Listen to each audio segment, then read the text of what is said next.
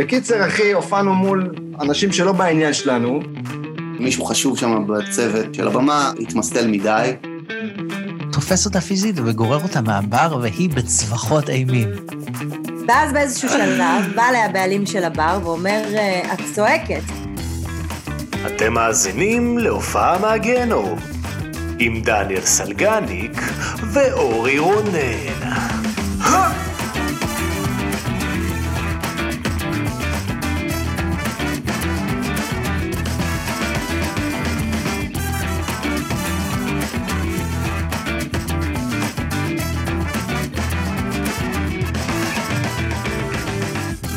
המצב, מאזינים ומאזינות, בקסטייג'רים ובקסטייג'ריות, נשים, נשות, אנשים, אנשות, אה, נקודה, נשים, אני אפסיק. מה קורה? ברוכים הבאים לעוד פרק של הופעה מהגיהנום.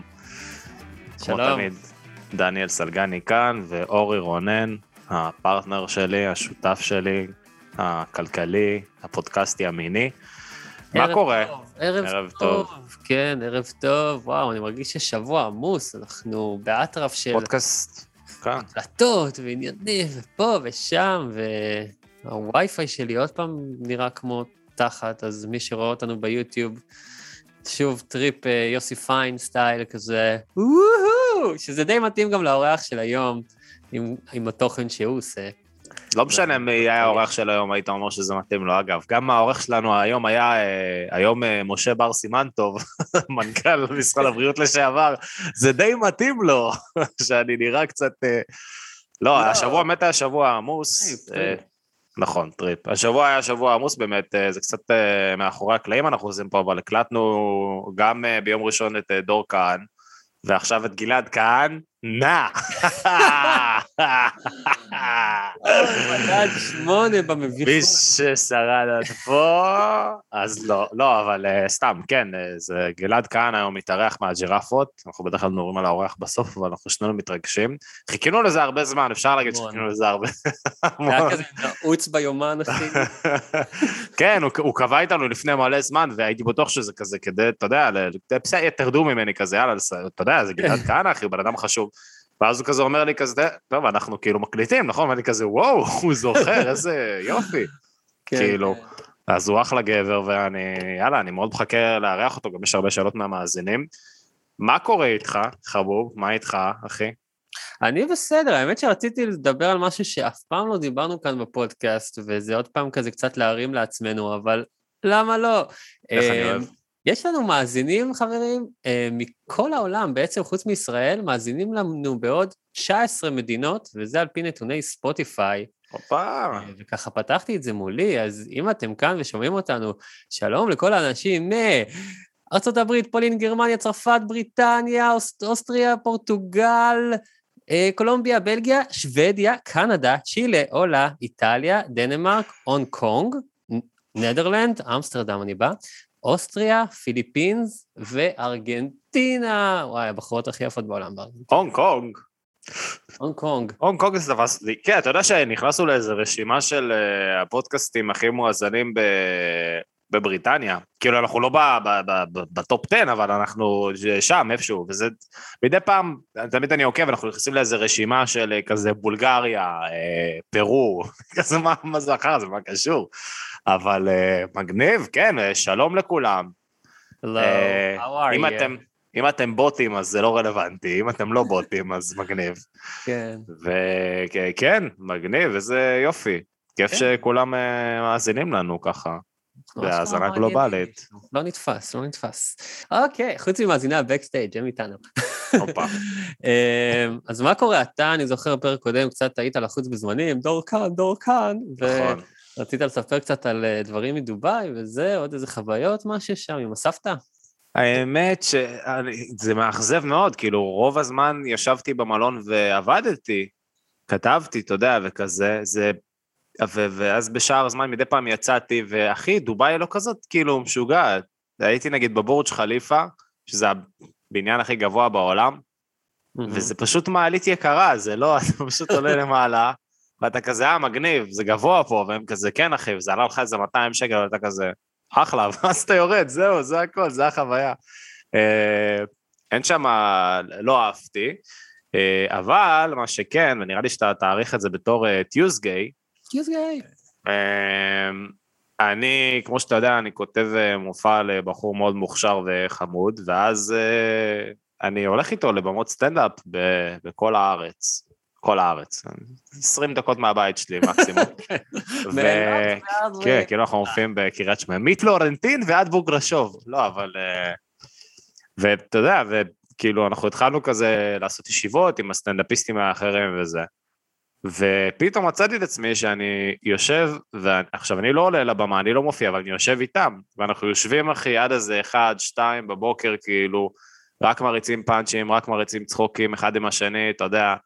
אתמול אחי, ישבתי עם רודי סעדה, שהוא אחד האנשים הכי מצחיקים שפגשתי, עד איזה אחד וחצי בלילה, פשוט עשינו סיבובים ודיברנו על פאנצ'ים, ואתה יודע, ניסינו להצחיק אחד את השני. זה היה מדהים, ואז אני אומר לעצמי, זה מה שאתה שומע בכל הפודקאסטים של הסטנדאפיסטים שאנחנו שומעים, שהם כל הזמן נזכרים בזה, שאומרים, מה, אתה זוכר את הימים שהיינו בקומדי סלר וזה, אה, וזה הישיבות האלה, אחי, זה הישיבות. כן, זה הישיבות האלה שמדברים עליהן. לשבת עד אחד וחצי, שתיים, ורק להצחיק אחד את השני, ורק לספר פאנצ'ים כל הזמן. זה פשוט כיף, רצח, כאילו. ואז תפסתי את עצמי אתמול, סיטואציה שאני נמצא בה, כאילו. זהו. החזקת רגע את הראש, ואמרת, וואו, וואו, נפתחה לי דלת.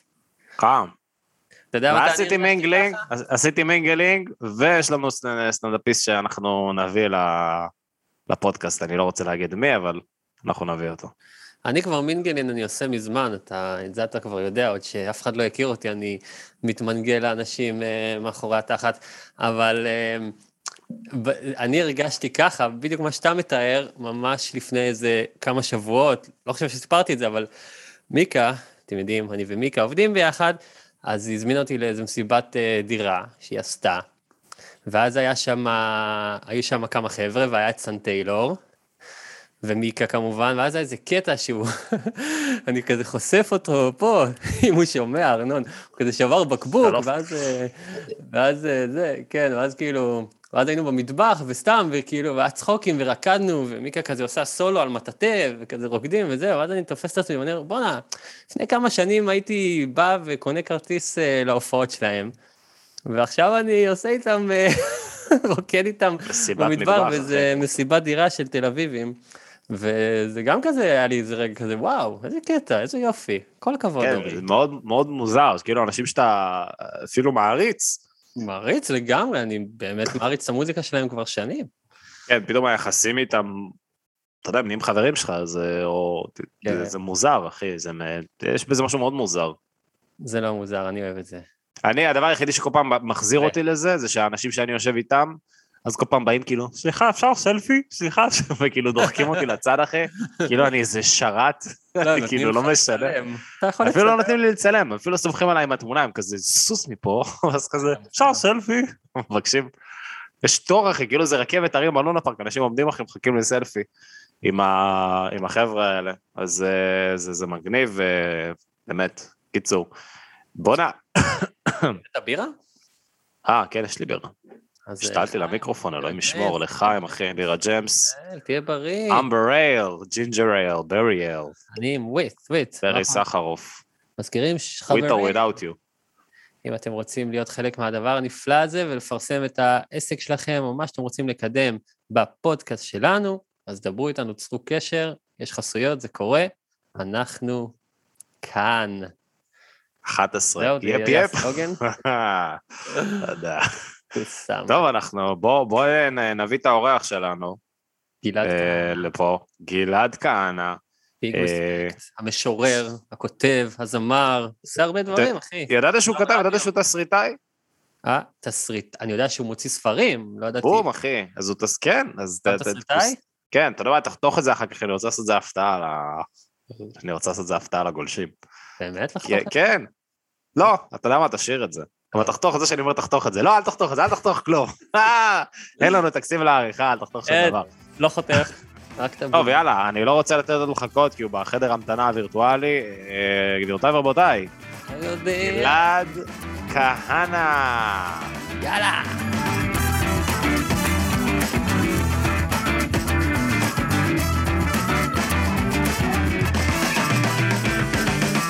מה העניינים, גלעד כהנא?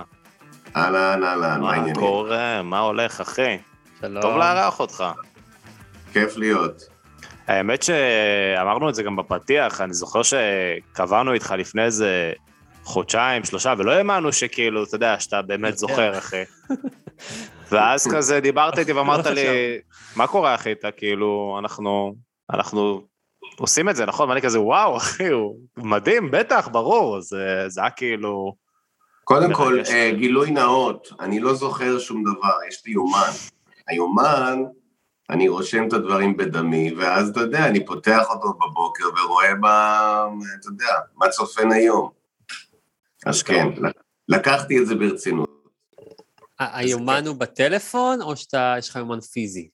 יש לי יומן פיזי, וביומן הזה יש ציורים, יש רשמים, יש רעיונות, יש מספרים, יש צפנים, יש, אה, יש, יש, אתה יודע, קרעים והבהובים. אני. גרפומן, אני כל הזמן רוצה, אתה יודע, אני כל הזמן מאייר ורושם, אז אני אוהב שיש לי פעילות עם העט, ואני גם אוהב מאוד להשאיר את היומן במקומות שהוא לא איתי, ואז בעצם הוא, אני לא יכול לקבוע דברים, וזה מאפשר לי להגיד, אני לא יכול לקבוע. וזה, אה, מעניין. שזה סוג של אולי ההיאחזות האחרונה שלי בזמינות החלקית, כאילו. זה, עוד מעט ייגמר גם זה הרי, בוא וואלה, נודה. זה אחלה- זה אחלה שיטה, יומן, כן, יומן פיזי. אם אין לך את היומן, אתה לא יכול לקבוע, אתה לא תזכור בחיים, כאילו. אתן לך דוגמה, כשאני יוצא להופעה, אין לי יומן, כי אין לי תיק, אין לי כלום, אין לי אפילו כסף כשאני יוצא להופעה, כי דואגים לי כמו תינוק. אז באיזשהו מקום, אי אפשר לקבוע איתי ביום של הופעה, מה שהופך את היום הזה באמת ובתמים ליום אחר. אני גם, נגיד, לשם העניין, אני גם לא מנהל כמעט שיחות שלא קשורות אה, להופעה או דברים כאלה, אבל זה עוד יותר מדגיש את העובדה שפשוט אינני יכול, זה לא שאני, אני לא לא אקבע איתך, אני פשוט לא יכול לקבוע איתך. אה. יש בזה משהו טהור, יש בזה משהו יפה כזה, כמו של, של פעם, כאילו, בעולם זה, הישן כזה. זה, זה, זה פחות כמו של פעם, זה יותר עניין של אני עושה מאמץ די גדול, אני חושב, לשמר את, ה, את ההופעה כדבר שהוא איננו שגרתי. כלומר, הופעה בשבילי זה לא יום חול, בשום צורה. זה מתחיל מהרגע שהעיניים נפקחות, החלום נגמר, ומתחילה אימה. אה, אתה בחרדות? אתה בחרדות? זה לא חרדה, זה מראה שחורה. זו ההגדרה המדויקת. זאת הרגשה כזאת של אה, בעצם כל מה שעשיתי עד היום לא נספר. אני כנראה לא אעשה שום דבר אי פעם, חוץ ממה שהולך לקרות היום בלילה, ודיר באלק אם אתה לא תהיה הכי טוב שאתה יכול להיות. וכדי בעצם לעמוד בציפייה המגוחכת הזו, אז אני, יש כל מיני דברים שעוזרים לי, ואחד מהם זה באמת לנסות לא להתעסק ביום הזה, כמו שאני מתעסק בכל יום אחר, בכל שאר הדברים. אז... איזה מגניב, אחי, זה מוזר שלגלעד כהנא יש כאלה רגשות כאילו לפני ההופעה, אתה יודע, הייתי בטוח שכאילו הופעה בשבילך זה יהיה בריזי פיזי, אחי, זה כמו לעצור ב- בסונול אחי לקנות פחית זירו, כאילו. תראה, אני לא יודע מי זה הגלעד כהנא that you are referring to. תקשיב, אני אה, מכיר אותו. לא, אני אומר, זה נכון שהתפיסה, הדימוי שיש לי למי שרואה אותי על הבמה, או, או מופיע בכל מיני מקומות, אה, ש, שזה בא לי בקלות, ותודה לאל על כך, אבל זה, זה, זה בעצם, אני חושב שכדי לא להתאמץ בכלל על הבמה, אני עובד מאוד קשה מחוץ לבמה. אתה יודע, גם נגיד בחזרות, אה, החזרות הן תמיד מאוד מאוד מוקפדות, ואנחנו עובדים קשה, ואנחנו גם, גם כשיש שירים שאנחנו מבצעים בפעם האלף, תמיד אנחנו נסובב עוד בורג ונבדוק את התפקיד ההוא, ואולי רגע את הקול הזה תעשה, ואולי, אתה יודע, ואני מאוד אוהב חזרות, אוהב, אוהב לעבוד קשה ולנסות כל הזמן, אתה יודע, שנשאר הכי טובים שאנחנו יכולים להיות, ו, ואז באה ההופעה, ובהופעה אני פשוט את כל הפרסונה הזאת זורק לפח, ופשוט נהיה סוג של פרק, נותן לילד להשתלט, אבל הילד, הילד יש לו בסיס, כלומר, יש לו, יש לו, הוא, יש לו מספיק כלים לעבוד איתם, אז זה, זה מין משחק כזה. ואיך היה לך בהופעה שעשית לא מזמן בשער הנגב? במקרה הייתי בקהל, אתה זוכר? באמפי? לא אותי. בטח. למרות שאתה, היה את הקטע שירדת לקהל, ואז אה, הסתובבת בינינו, ולי ולך היה איזה, היה איזה רגע, כאילו, ממש, אתה לא, לא תזכור את זה בטח, אבל כאילו ממש כזה, באת אליי, אני באתי אליך, ואז המשכת את הסיבוב שלך כזה. אני, אני אאמין לך, אני אאמין לך.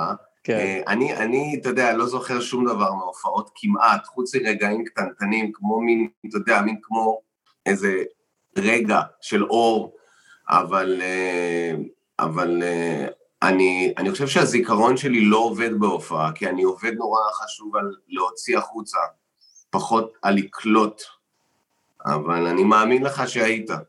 אבל ספציפית בהופעה הזאת, כאילו, איך אתה זוכר את החוויה, איך הייתה בשבילך בשער הנגב? אה, אני זוכר סך הכל שנהניתי. אתה יודע, זו הייתה הופעה... זה... אני זוכר הופעה טובה. למה? מה, יש משהו שאני אמור לא, לזכור?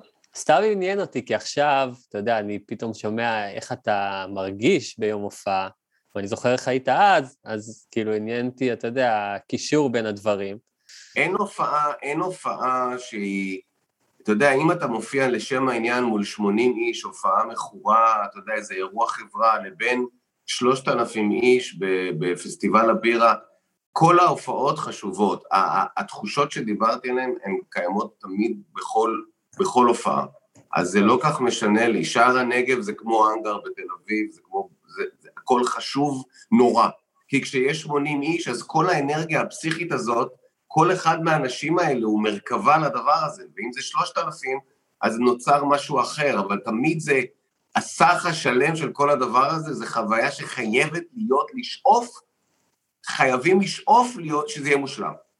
או לפחות חד פעמי.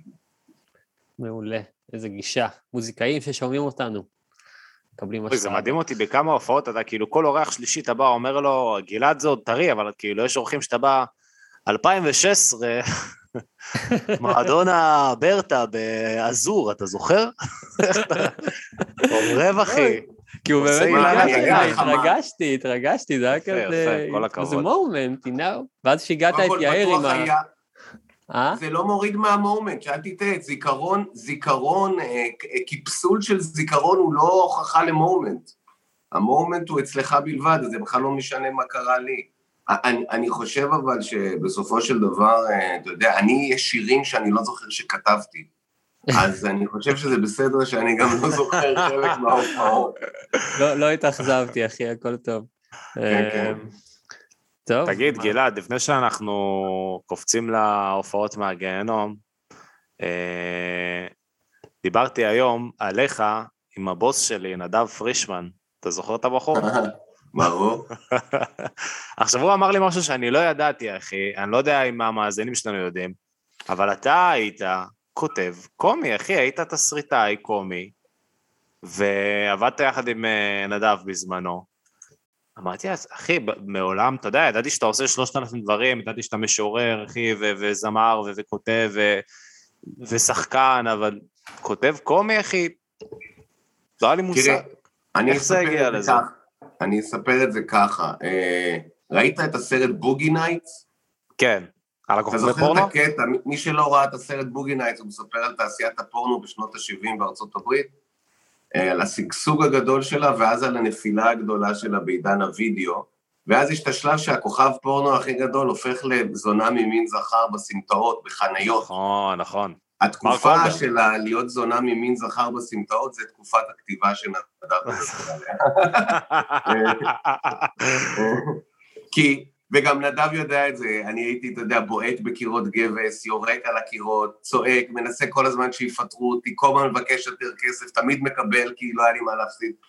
אני בעצם בתקופה הזאת איבדתי את קולי, היה לי משהו, ב, היה לי בצקת במיתרי הקול, לא. יכולתי להופיע על הבמה למשך שנה. באותה תקופה אימא שלי נפטרה, אבא שלי קיבל סרטן, והתגרשתי, ממי שהייתה דאז אה, אהבתי הגדולה. ואני הייתי על הרצפה וללא כסף. אז הייתי חייב לעשות משהו. ואז שמעתי שיש ערוץ חדש שנקרא ביפ, שהוא ביפ. בעצם היה בתוך, בתוך קשת. נכון. והוא קם, ושמעתי ממישהו שהם עושים אה, בחינות לתסריטאים. אמרתי, כמה קשה זה כבר יכול להיות. הגעתי, היו איזה, לא יודע, עשרים ומשהו אנשים בשולחן, תסריטאים, והיינו צריכים לכתוב, והתקבלתי. אני התקבלתי. אני הייתי התסריטאי היחיד של ביפ לתקופה מסוימת, כתבתי את כל הטעויות, איזה שלוש-ארבע תוכניות, כתבתי את כולן, ופשוט למדתי את זה as you go. כלומר, אה, לא היה לך ניסיון. איזה ניסיון? אלה רצו סאטירה, מה זה סאטירה? גוגל, אה? אלה רצו. פרודיה, פרודיה. מה זה פרודיה? זה אני עושה כל החיים. אלה רצו זה, נעשה את זה. זה רוצה להיות ארס, נובו ארס. אני אעשה הומור נובו ארסי. זה רוצה הומור, אה, שי ודרור החליטו לעשות תוכנית, נעשה שי ודרור. אה, החטא ועונשו, קיציס ופרידמן, טרום ארץ נהדרת, נעשה קיציס ופרידמן, נלמד את השניים האלה, ו... וכך זה היה. ושנאת את זה, כאילו. תראה, מצד אחד מאוד שמחתי כשדברים אה, צולמו וידעתי שסיימתי עוד פרק מייגע בסבל הזה. מצד שני, אני אגיד פה משהו שהוא באמת באמת אה, לי מאוד מאוד חשוב, ואני משתף את זה בהזדמנויות שאני יכול, כי זה משהו שמאוד מקל על החיים. כשאתה עושה דברים שאתה לא רוצה, ואתה עושה אותם טוב ומשקיע בהם, אתה לומד יותר מבכל דבר אחר שתעשה. וכשאני כתבתי במהירויות מטורפות, לפעמים זה בבוקר אתה כותב, שי ודרור דוגמה, היינו היה- היינו כותבים, פותחים עיתונים בשבע בבוקר, ואחר הצהריים מצלמים, בערב זה כבר ערוך. כלומר, זה כתיבה מהירה מאוד מאוד ותגובתית מאוד מאוד, וזה עיצב אותי כבן, כפרפורמר גם, מהבחינה הזאת שעל הבמות אני מאלתר הרבה מאוד, אנחנו מאלתרים בטח. הנטייה שלי לאלתר בהופעה של ג'ירפות, זה יכול להגיע עד שלושת רבעי שעה, ויש לי הופעות שהן אה, כמו חתירה אל ההווה, שהן אלתור טהור של 30 דקות ברצף. אני היום חושב שהדבר הזה, התקופת זנות שלי בסמטאות, היא שיפרה אותי לאין ב- ב- בלהצליח אה, אה, לייצר תוכן בשיא המהירות, וגם אה, מתוך איזה תשוקה, ו- ו- וזה חישל אותי וזה לימד אותי. ובאמת, אה, סיימתי את התקופה הזאת, כשבעצם הלכתי לכל הרופאים המומחים למיתרים שיש, אתה יודע, הכי גדולים, הכי יקרים, הכי זה זריקות, אל תשאל איזה דברים, מכשפות, הכל. בסוף הגעתי לאיזה רופאה רגילה ללא מוניטין, ללא הייפ, שאמרה לי, תגיד, אה, אולי יש לך צרבת? אמרתי לה, מה? מה זה צרבת? אז היא אמרה, צרבת זה, אתה יודע, כשיש לך פה זה, אמרה לה, אבל אין לי פה זה. היא אמרה, אתה יודע מה, אולי יש לך, מה אכפת לך, קח את הכדור הזה. אחרי חודש נרפאתי והתפטרתי. אשכרה. מה, היה לך- היה לך רפלוקס, כאילו? רפלוקס ושתי? כן, היה לי צרבת קלה, מה שלאדם. שהוא לא זמר זה לא משמעותי, אבל לזמר זה יוצר כמו דלקת שלא נגמרת, ואתה לא יכול לשיר לאורך זמן. אתה יכול לשיר, אבל אתה לא יכול להחזיק שעתיים במה ועוד איך שאני צורח וכל זה. אתה חייב להיות ספורטאי. היום אני מתייחס לזה ממש כספורטאי ומנסה להקפיד לשמור על כל המערכות שלי תקינות לשם העניין. תגיד, אחי, זה נכון שבתקופה הזאת כתבת תחת שם בדוי חלק מהזמן? כתבתי רק תחת שם בדוי. יש לי ערימות של תוכניות שאני לא מקבל עליהן חשבונות, בגלל זה אני צריך לטפל בזה, לא. מה שהזכרת לי. האמת ש... איך קראו לך, גלעדון? כן, גיל אדון. אה, זה אה, זה שם. בעצם, זה שם שבעצם המצאתי אותו ב... אה, יאיר קז ואני, יאיר מג'ירפות, שאיתו הקמתי את ג'ירפות, אנחנו היינו שלישייה שנקראה בוב קורדור אמת, יחד עם עוד בחור נוסף, והופענו בדומינו גרוס במשך כמה שנים, ואפילו הצלחנו עם המופע הזה, ו... אבל עשינו את זה כשהיינו חיילים, אז אסור היה לי, אז קראתי לעצמי גיל אדון. אז משם נולד השם. זה מגניב, אחי, איזה רוקנרולי. לא, גם האלתורים שלך זה באמת, זה הדבר שאני הכי מחכה להם בהופעה. היה לך פעם באחת מההופעות לגליזציה שהופעתם, דפקת שם מונולוג, וואו, כאילו, באמת, אחי, זה אחד הדברים השווים ששמעתי. אז זה כיף לשמוע, ו... אבל הדבר הזה דורש, הוא דורש ממך בעצם, אה, אני חושב שהוא דורש ממך באמת להיות נורא נורא, אה, אתה בעצם צריך לשחרר לחלוטין, לשחרר לחלוטין, כלומר, כשאתה על הבמה, אתה חייב להיות חופשי לחלוטין, ולכן זה דורש הרבה עבודה מחוץ לבמה, וזה מקשר אותנו לתחילת השיחה שלנו. כלומר, אם אתה עובד קשה ביבש, ברטוב זה כבר קל. מעניין. אמ, טוב, מה, שנעבור לזה? הופעה מהגיהנום? נעבור טוב. לסקציה. נעבור ל... ל- ל- לקטע האהוב על אורי בכל אה, כל פרק. כן, כן. הופעות מהגיהנום, גלעד, מה, דבר איתנו, איזה הופעות אה, ביזריות, גרועות, נוראיות אתה זוכר? הופעה אחת אה, שאני זוכר זה שהופענו עם ג'רפות בגינוסר, ומה שקרה זה שהגענו נורא מוקדם, הגענו מוקדם מדי. עכשיו, זו הייתה תקופה שאני חשבתי שאני בור ללא תחתית, ואף אחד לא טרח להגיד לי שאני טועה. ובעצם אה, כשהגענו, הגענו באיזה 12 בצהריים, במקום להגיע באיזה 7 בערב לבלנס, היינו אז ילדים, והתחלתי לשתות בעצם מ-12, כי כל החבר'ה בקיבוץ, והיה good vibe וזה. כשעליתי לבמה זה כבר היה אחרי איזה 20 ומשהו בירות, ועוד כל מיני עניינים. והייתי כל כך שיכור שאני זוכר רגע שבעצם אני בתוך הקהל, ו, ו, ומודיע למה כל אחד מהנגנים הוא הנגן הכי גרוע בעולם, ויורד עליהם. באיזשהו שלב, כשאיכשהו, אני לא יודע איך, בדרך נס חזרתי לבמה, אז לא הבנתי למה כולם מסתכלים עליי, ואז אחרי זה סיפרו לי ששרתי את הפזמון שוב ושוב ושוב ושוב, ולא שחררתי לבית, פשוט לא הסכמתי להמשיך לבית. וכשנגמרה ההופעה הזאתי, אני זוכר אותי שוכב על הרצפה, מי שהייתה אז חברה שלי בוכה על ברכיה לידי, ואני עובר על שמות של מלאכים, ונפרד מכולם. נפרד מכולם, כי אני יודע שזה בעצם מותי. וואו. אה, אני ממש זוכר את זה. כמו תמונה, כמו ציור כזה מהרנסאנס, של איזה קדוש, שנייה לפני שהוא הופך את נשמתו והופך לקדוש. אמ, אני גם זוכר במעורפל דברים שאומרים אנשים מהלה- מהלהקה. אחד אומר, מה יש לו, מה הבעיה שלו? השני זה, יאללה, שימות כבר. השלישי, אולי כדאי שניקח אותו לרופא. ו- וחברה שלי ממררת בבכי, ואז התעוררתי בבית חולים, בפוריה. אה, בבית חולים בפוריה, ואז מגיעה אחות שמוכרת לי. ואני מסתכל עליה, והיא אומרת לי, גלעד, תתבייש. אני אומר לה, מה? מה? אתה אמרת בהופעה שלמפעל הקיבוצי אין זכות קיום ללא המתנדבות. אני אומר לה, אמרתי את זה? לא. אתה אמרת את זה, והרבה צעירים צעקו שאתה צודק, ואתה ביסית את הקיבוץ. אז עד שלא תתנצל, אני לא מוכנה לטפל בך. עכשיו, אני, בשלב הזה, כל החדר מסתחרר, אני מיובש ברמות שלא ניתן לתאר. אני באמת מרגיש שאני חייב את האינפוזיה. היא מגיעה עם האינפוזיה והיא לא נותנת לי אותה. יואו. ופצחתי בהתנצלות. מה זה התנצלות? עכשיו, זו הייתה תקופה, היו שנים רבות שבעצם נהייתי באמת מלך ההתנצלויות, כי עשיתי מלא שטויות. כי איבדתי שליטה באופן די קבוע. אמ, ובאמת התנצלתי הרבה, כי תמיד הרגשתי רע עם זה, כי ביום-יום, על הקרקע, אני אדם נורא אכפתי, ועל הבמה, אני הפוך. אז, אה, אז התנצלתי, ואמרתי לה שאני הכי מצטער, וברור שהמתנדבות זה ממש לא מה שמגדיר את המפעל הקיבוצי, ואני מתחנן, אני מתחנן שתחדרי אליי עם האינפוזיה. ואיך שהיא החדירה את האינפוזיה, הרגשתי שהמלאכים שרים ואני חוזר לקיום, והחדר הפסיק להסתחרר, וחברה שלי הפסיקה לבכות. יואו. רגע, וואי, אתה היית צריך כזה לכתוב, אה, היה לנו את זה כבר בפרק עם יובל מנדלסון, היית צריך ממש לכתוב מכתבים כאילו, אה, התנצלויות כדי ש...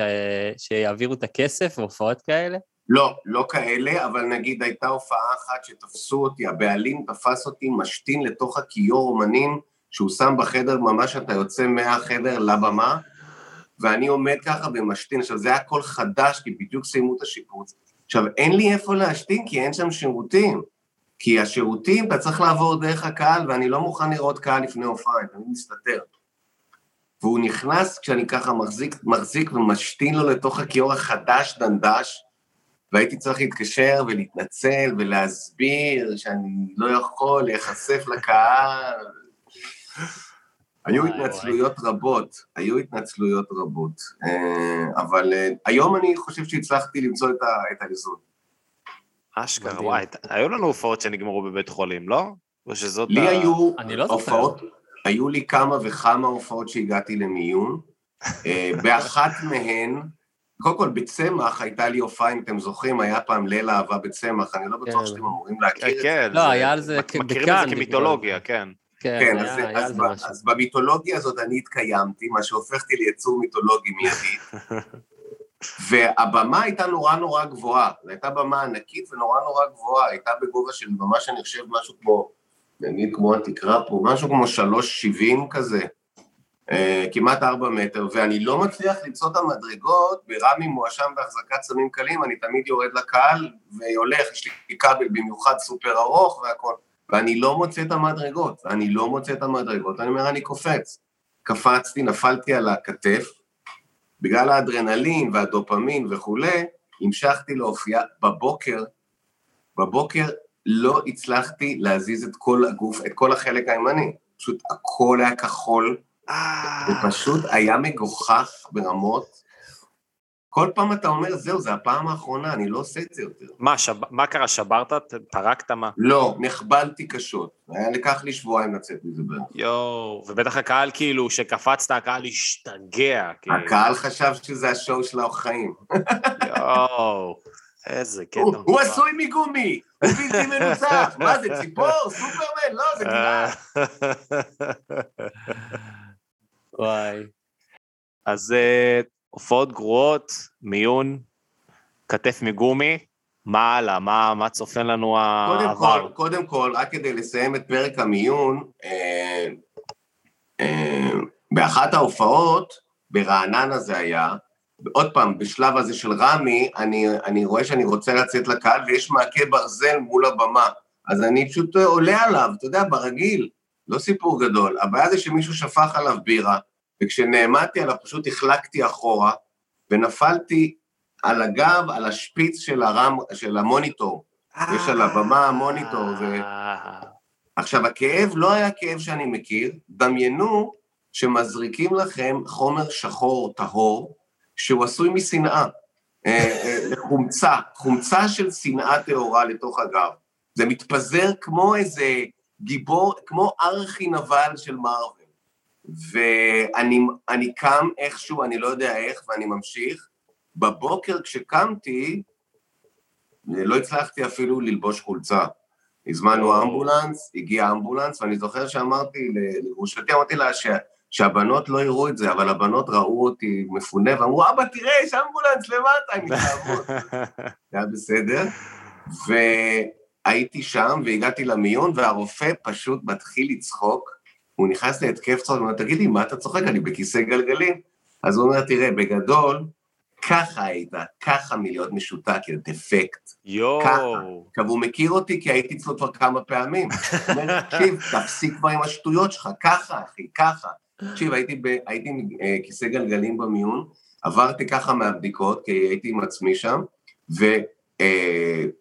ולקח לי מזה להחלים ממש כמה שבועות, ואני חושב שמאז אני, אני, אני בודק אה, משטחים, לראות אם הם רטובים או לא.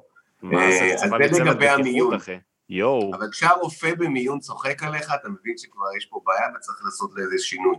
איזה אה, משוגע זה, אתה איבל קניבל כאילו של המופיעים, אחי, אתה עושה אבל- בעלולים. די, לא, never, לא יכול, די, מספיק.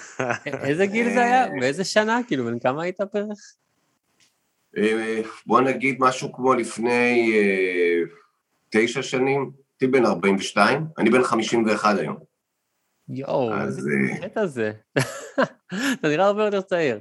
נכון, אבל זה כי אני מזריק פורמלין לאשכים כל בוקר. אה, שמעתם את זה כאן, חברים? ואני ישן בשמנת. אבל, אה, אבל אה, הופעה אחת שאני באמת זוכר לרעה, אבל באמת לרעה, יש לי הופעה שנקראת חתירה אל ההווה. בזמנו הייתי מופיע עם אה, עטר מיינר, הוא היה הדי-ג'יי שהיה מפעיל את הביטים, והוא לא יכל, אני לא, חושב, לא זוכר, הוא לא היה בארץ, שהוא לא היה זמין, לא זוכר, ומישהו החליף אותו, פעם ראשונה, וההופעה כזאת, זה היה ממש הופעה כאילו, זה, זה, זה קשה לעשות אלתורים ככה פעם ראשונה כשעוד לא, כשעוד לא מכירים, מטר היה לי כבר, עבר, עשינו שנים ביחד.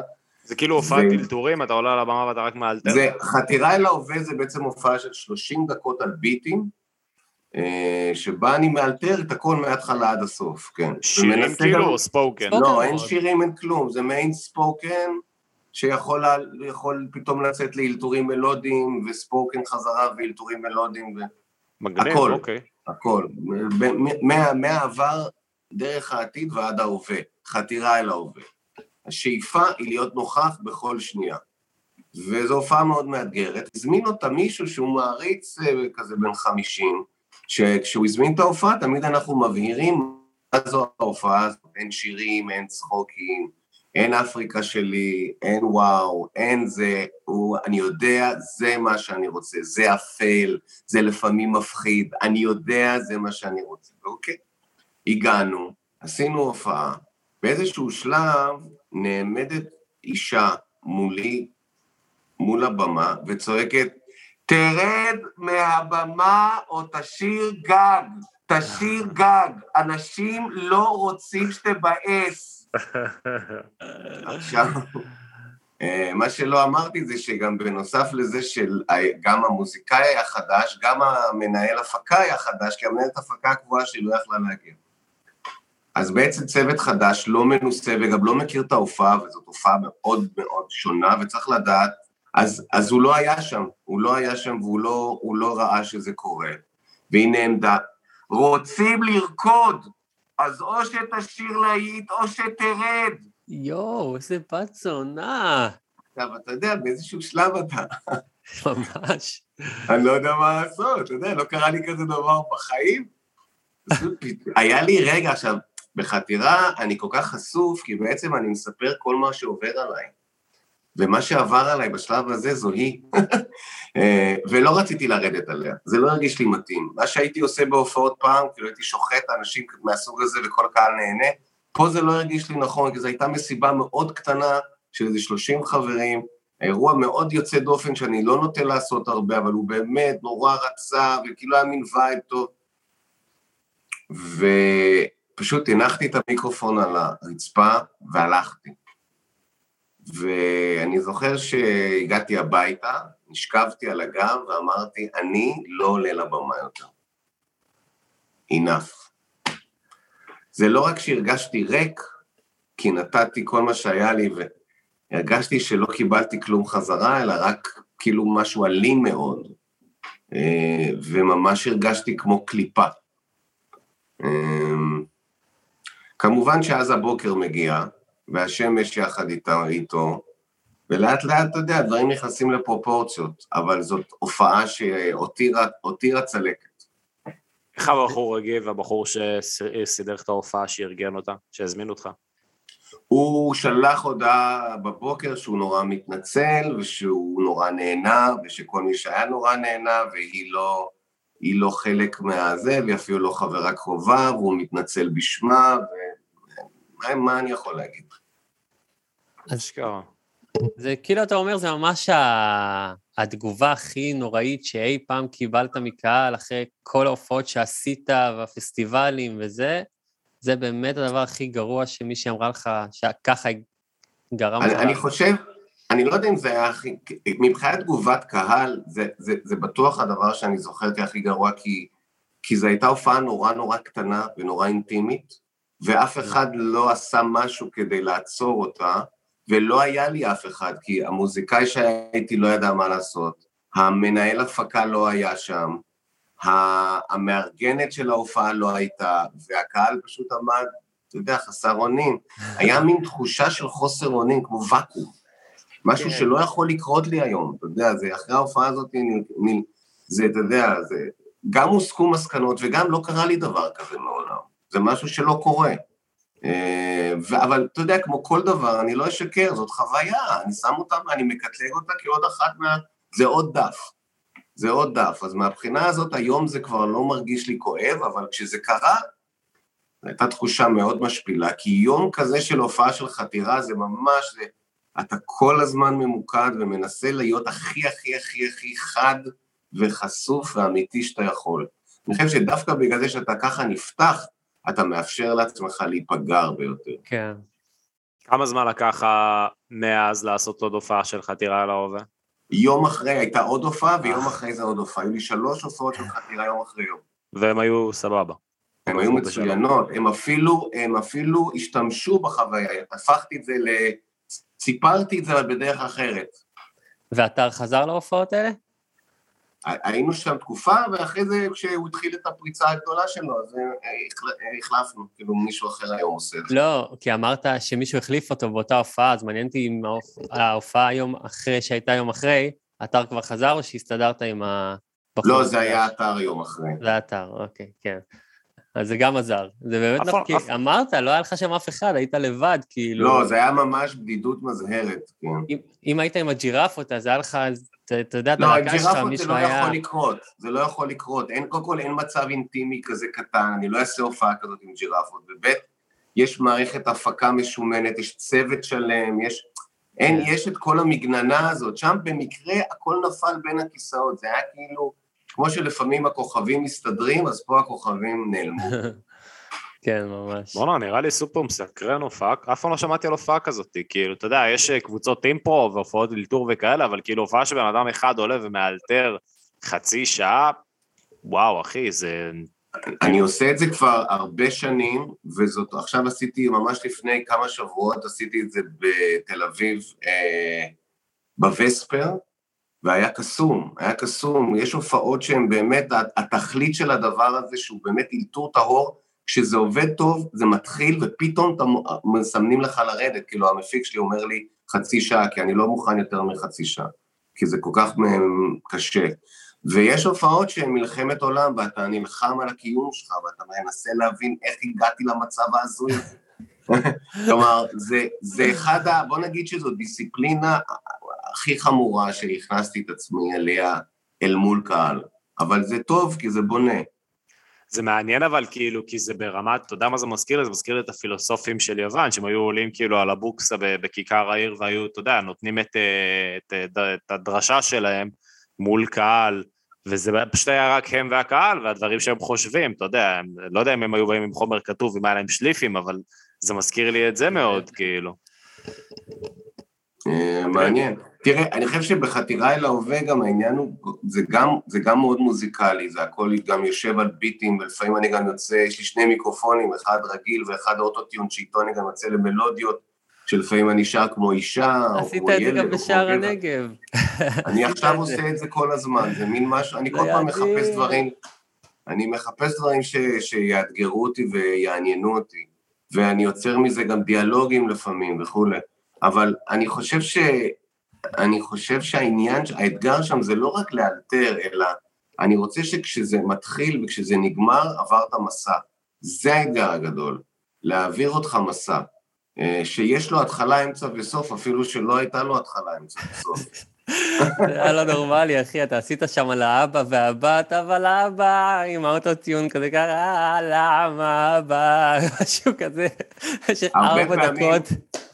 נכון, הרבה פעמים אני משתמש במיקרופון אחד כדמות אחת ומיקרופון שני כדמות אחרת, ואז אני יכול באמת עם האוטוטיון גם ממש לייצר איזושהי דמות שהיא ממש לא דומה לדמות השנייה.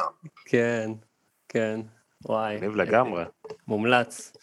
אה, טוב, מה, יש לנו עוד זמן לעוד הופעה, יש לך עוד איזה משהו בקנה? אולי מהודו? וואו, בהודו, וואו, הודו זה רעיון טוב. תראה, הודו, אפשר להגיד שזה כאילו מסע ההופעות מגיהנום. כי בעצם, מה הסיפור של, אה, מה, מה- שאורי מדבר עליו זה ראיתי ג'ירפות בהודו, יש על זה סרט, שבעצם יצאנו למסע הופעות, יש זה סרט דוקומנטרי שעשו נועם פנחס ורונן מיכאלי. בעצם אה, יצאנו למסע הופעות בהודו, מהסיבה הפשוטה שנועם פנחס הבמאי, הוא נסע להודו, יש לו עניין בהודו בלי קשר, הוא עשה שם גם סרט דוקומנטרי שנקרא חומוס קארי, על הקשר בין ישראל להודו, בין הישראלים להודו. וכשהוא היה שם, הוא, עושה, הוא כותב לי מייל, תקשיב אחי, אתה שלמה ארצי פה, מה הקטע? הוא פשוט אמר שלכל מקום שהוא הגיע, הוא שומעים ג'ירפות, שומעים ג'ירפות, מה הקטע? מה הסיפור? אמרתי לו, תשמע, אני לא יודע, אנחנו, אנחנו מכירים את התופעה, כי בהופעה הראשונה שלנו אי פעם, בעצם כשהופענו בלוגוס בתל אביב, מקום שנקרא לוגוס אה, שהיה מזמן, אה, עוד לא יצא אף שיר. הופענו הופעה ואנשים שרו את המילים. אחרי ההופעה עמדתי בחוץ ושאלתי אותם, תגידו, איך ידעתם לשיר? כי אני זכרתי, זו הופעה קטנה מול 100 איש. איך אתם יודעים, איך ידעתם את המילים? אז אמרו, מה שאומר, יש לנו את הקלטת. ואז גילינו שבעצם קלטת סקיצות שלנו נגנבה מאיתנו, הגיעה לדירה באוסטרליה של טיילים. עכשיו, זו דירה קבועה שתמיד עוברים בה טיילים ומורישים אותה לטיילים הבאים. והם שכפלו את הקסטה והיא הגיעה מהטיילים האלה באוסטרליה להודו. טוב, זה סיפור, אחי, וזה זה כמו של בית. הבובות. זה הרבה לפני בית הבובות. כן, אתם הייתם בית הבובות, הם הג'ירפות שתיים, לבית הבובות היה דיסקים, הם. קסטות. נכון. אז גם אצלנו זה היה קסטה, וזה פשוט אה, שוכפל ושוכפל ושוכפל, ובעצם זה התחיל ככה. ולקח הרבה זמן עד שארגנו את זה, וזה התארגן, וזה קרה, ואז שבועיים לפני המסע שאנחנו עובדים עליו כשנה ומשהו, היה את זוג הפיגועים במומבאי. פיגועים גדולים כנגד ישראלים. ומה שזה גרם בעצם, זה גרם למלא מלא ישראלים לעזוב את הודו, לברוח לנפאל, לזה, לפה, לשם. עזבו את הודו, ממש. המון הורים אה, פנו לילדים שלהם, אמרו, תעופו משם עכשיו. ואתה יודע, הייתה כזה, עשינו פגישה, מה עושים? מוותרים או לא מוותרים? כי הכל כבר עומד, אמרנו, יאללה, לא מוותרים, יוצאים לדרך. ו... ובעצם מה שקרה זה שהגענו להודו, לכל המקומות האלה שקבענו הופעות, ולא היו ישראלים. נסעת להודו, נסעת ל- לתת יבשת כדי לעשות איזה מסע ניצחון, אבל הישראלים לא שם. ובעצם כל המסע הוא אנחנו מחפשים את הישראלים. אמ, ועוברים ממקום למקום, הם מופיעים מול סטודנטים הודים, מופיעים מול מקומות ריקים, חוויה מאוד לא קלה.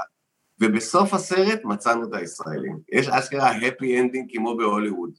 בסוף הסרט אנחנו מוצאים את הישראלים ויש מופע קתרזיס גדול מאוד, וזה, אבל בדרך להופעה האחרונה הקתרתית היו הופעות אלוהים ישמור את כולנו. אני זוכר אותי מופיע וכל מה שאני רואה זה זוג שומרים, אה, שוטרים הודים.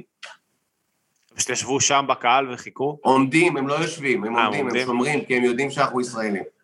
אה, אז הם שמרו עליכם כי אתם ישראלים. קריאת אוקיי. הפיגועים. זה היה חוויה. לא קלה, אבל זה הפך את הסרט לסרט הרבה יותר מעניין, כי במקום סרט מוזיקה זה סרט על משהו קצת יותר מעניין. ואיפה זה היה ההופעה עם הישראלים בסוף? באיזו עיר? זה היה בעצם בגואה.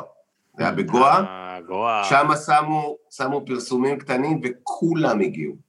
יותר מזה, זה כל כך קיצוני, שבעצם, אה, זה כל כך קיצוני שבעצם, אה, אני תמיד לפני הופעות, אני מסתתר איפשהו, אוקיי? ולא היה שם חדר במקום שהופענו בו, אז הסתתרתי באיזה גינה בשכונה ההודית הזאת. ואני עומד שם מתחת לאיזה עץ באיזה גינה, פתאום מגיע אלינו המעריץ מספר אחד שלנו מאוסטרליה, גלעד, הנה אתה! הוא מצא אותי בגינה שם. איך עשית את זה, אורי? איך ידעת שאני פה? הוא אמר, תראה, אני יודע שאתה לרוב מסתתר. ראיתי שאין שם חדר, התחלתי לחפש בפריפריה, 100 מטר. איזה בלש. וואו. אה, קטע עם הקלטת, אדיר. איזה סיפור, כן, זה. זה קטע מאוד מעניין, וזה גם מראה לך שווירליות היא דבר שלא ניתן בעצם באמת להנדס. זה פשוט קורה לבד. כן, וגם משהו פעם שהפך לוויראלי זה, קודם כל זה כל כך הרבה יותר קשה וכל כך כאילו תלוי בכל כך הרבה צירופי מקרים לעומת היום. אתה יודע, אחי, מי חושב שקלטת שהגיעה לאוסטרליה וזה, תשוכפל ותגיע להודו, ואז החבר'ה יגיעו? לישראל. היו גם שמועות שאנחנו בכלל להקה של ישראלים מאוסטרליה, ש... והחומרים הגיעו להודו. יש הרבה סיפורים סביב הקלטת הזאת. איזה מגניב, אחי. אז איזה לפעמים, לפעמים כשגונבים לך משהו, אז אולי זה לטובה. אתם, אה, אתה ראית את הסרט Finding Sugarman? בטח ראית אותו. כן, בטח, מהמם. זה זה, זה, זה, אחי, אתם כאילו Finding Sugarman אה, של הודו. פשוט היינו מפורסמים גם בישראל. אז, אה, תודה לאל. נשארים פה הפקה, כאן, מה מה קורה? אה, טוב, גלעד, יש לנו אה, קבוצה בפייסבוק של המאזינים האדוקים, הופעה מהגיהנום, בבקסטייג', ויש פה איזה שני חבר'ה ש... שאלו שאלות. אז אני כן, ביקשנו מהם אה, לרשום לך שאלות. כן. טוב, יאיר צוקרמן שואל, האמת זה שלוש שאלות, בוא נקצר את זה לשתיים. איך התחלת לכתוב ספוקן וורד? ובכלל נראה שאתה מנסה כל פעם עוד קצת משהו שונה, מאיפה הרצון הזה מגיע? אה, תראה, אני לא יודע מה זה בדיוק לכתוב ספוקן וורד, כי הספוקן שלי, כשאני עושה משהו שהוא דמוי ספוקן, הוא כמעט תמיד מאולתר. אה, והצורך לאלתר החל בעצם בעובדה שכשהיינו מופיעים, היו כאלה גפים בין השירים.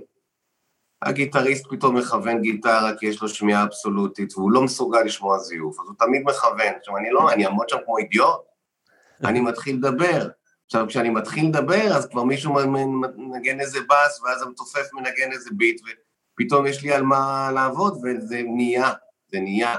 האלתור, אה, האלתור נולד במקרה, ובעצם הפך למשהו שהוא הלך וגדל מהופעה להופעה, והפך לדבר הזה ש... משהו שמיוחס לי באופן, אה, היום באופן די אה, מיידי. אה, הכתיבה עצמה היא משהו שאני עושה מגיל שלוש וחצי, בלי סוף, בלי, בלי הפסקה. היד שלי כל הזמן כתבה, אף פעם לא ראיתי בזה דבר טוב במיוחד, לא עילי ולא סוגיילית ולא אומנות, אלא פשוט היד כותבת וזהו. יד אחת כתבה והיד השנייה צעירה, וזה לא הפסיק עד, עד היום בעצם. אה, ולגבי השינויים, אני חושב שאני נורא נורא סקרן, ו, ואני נורא רוצה להגיד דברים. עכשיו, לא תמיד אני מצליח להגיד, נגיד אני רוצה להגיד משהו במילים, אבל אם אני לא מצליח להגיד זה במילים, אז אני מנסה לשיר את המילים, והלחן משלים לי את, את מה שאני רוצה להגיד. אבל לפעמים מילים ולחן לא מספיקות לי, אז אני הולך ועושה קולאז', אני גם אומן פלסטי, אני גוזר דברים ומדביק אותם, ו, ואז אני מצליח להגיד את זה ככה. אבל אם אני לא מצליח להגיד את זה ככה, אז לפעמים אני צריך לצלם משהו, כמו שעכשיו אני מסיים סרט ראשון שאני עושה, שביימתי ושיחקתי. כלומר, כל פעם אני, המדיום שאני נכנס אליו הוא, הוא מהצורך להגיד משהו שאינני יכול להגיד במדיומים האחרים. והמולטי דיסציפלינריות בעצם מה שהיא עושה, מעבר לזה שזה כיף לא נורמלי וזה חנות ממתקים שלא נגמרת לעולם, זה גם בעצם, מה שקורה זה שאתה אתה כל הזמן מקבל השראה באיזון חוזר ממדיום למדיום. אז אתה לא נתקע אף פעם, כלומר, אין אצלי בלוק כתיבה בגלל זה, כי אם אני לא כותב, אני מלחין, אם אני לא מלחין, אז אני, אז אני עושה קולאז', אם אני לא עושה קולאז', אז אני מצלם, אם אני לא מצלם, אז אני מנסה לייצר איזה מיצב אומנותי, כלומר, יש כל כך הרבה דברים שניתן לעשות, לפעמים בלוק זה לא בלוק אה, כתיבה, אלא זה בלוק למדיום המסוים הזה, וזה אומר, אולי כדאי רגע לעבור מדיום. מגניב. רוצה לעשות שאוט-אוט אבל ליאיר, יאיר הוא אחד מהעוקבים הרציניים שלנו, יאיר צוקרמן. בחור טוב. כבוד ליאיר צוקרמן. הופה. הופה. אה, טוב, ואולג הטייב שואל, גם בכתיבה, אה, האם יצא לך לוותר על חלקים מסוימים ביצירה, כי הרגשת שהם מיותרים, גם אם אהבת אותם ממש? גנזתי, לפני שפרסמתי דברים ראשונים שלי, גנזתי מחזה שכתבתי, גנזתי שני ספרי שירה שכתבתי, גנזתי ספר סיפורים קצרים, אה, היה גם עוד מחזה שהוא רק היה מונולוג אחד ארוך, מלא, מלא, מלא, מלא יצירות נגנזו, בכולם היה משהו שחשבתי שהוא טוב, אבל באף אחת מהם לא הייתה תחושה שהיא שלמה. ברגע שהתחילו לבוא היצירות שהרגישו לי שלמות, הם התחילו לצאת לאור. היה גם את האלבום הגנוז, לא? מבת יפתח. בהחלט, זה חלק, זה היה הדבר הגנוז האחרון. כלומר, אלבום שלם שנגנז ושרד ממנו שיר אחד שנקרא ג'ירפות. יס. Yes. מגניב. אתה והפרטי טריוויה שלך, אורי, סחטן. יפה. רגע, והאלבום הזה הוא, הוא נמצא איפשהו? קיים ב... על פני כדור הארץ? ברור, כן? הכל אצלי בגנזך, יש לי ארכיון מלא דברים יד אחרי המוות, בום. תגיד לנו מתי. תגיד אני מתכנן לחיות די הרבה, כי יש לי שתי ילדות ואני רוצה לגדל אותן. גדול. טוב, מה נאמר? אה, אתה צריך להיפרד עכשיו, אורי, זה די ברור. אני חושב כן. שצריך לעשות את זה, ולעשות את זה כמו פלסטר, בצ'יק וצ'אק, בלי בן. אה, זה קשה, זה קשה, גלעד כהנא, היה כיף, היה כיף הנורמלי. היה מאוד כיף, אחי, היה מאוד כיף. אה, יש לך הופעות שאתה רוצה לקדם, אחי, בקרוב? לא, I don't do that. יאללה, אז גלעד כהנא, חפשו גלעד כהנא, אוקיי. איפה מוצאים אותו? טוב, אחי, בכל מקום, אחי. באמת, היה מדהים, תודה רבה שהגעת. ביי לכם. באמת, אחי, המון המון תודה. תודה לכל מי שהקשיב. אה, עוד פרק של הופעה מהגיהנום, אפשר למצוא אותנו בספוטיפיי, פודקאסט אדיקט, יוטיוב, בפורנה, ב-XNXX, בכל מקום. איי-ארט רדיו. הארט רדיו, ויש לנו את הקבוצה שלנו, אה, ה backstage, הופעה מהגיהנום ה backstage של כל, ה... כל החבר'ה האדוקים והפרוטסטנטים הרציניים. גלעד, היה תענוג, אחי, המון המון תודה, וחברים, נתראה תודה. שבוע תודה הבא. לכם. ביי ביי ביי. ביי, צ'או.